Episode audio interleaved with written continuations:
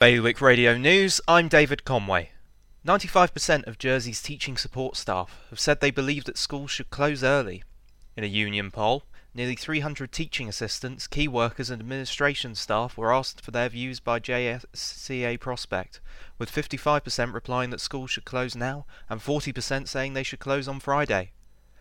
The Guernsey Community Foundation is seeking to clarify what they call misunderstandings about benefit limitations after two deputies sought to block raising the limit.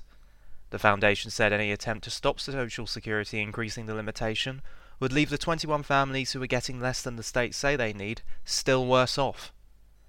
Buy to let investors could be barred from purchasing any of the 1,000 homes in Jersey's waterfront plan if a proposition by Senator Sam Mézec is approved. Senator Mézec said the land at the waterfront should be used for the public benefit, not for the benefit of investors with no presence or loyalty to Jersey. Guernsey's lead politician on external affairs has taken temporary leave after suffering a minor heart attack.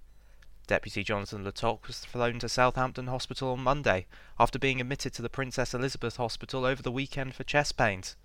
Today's weather cloudy with occasional showers, top temperature 11.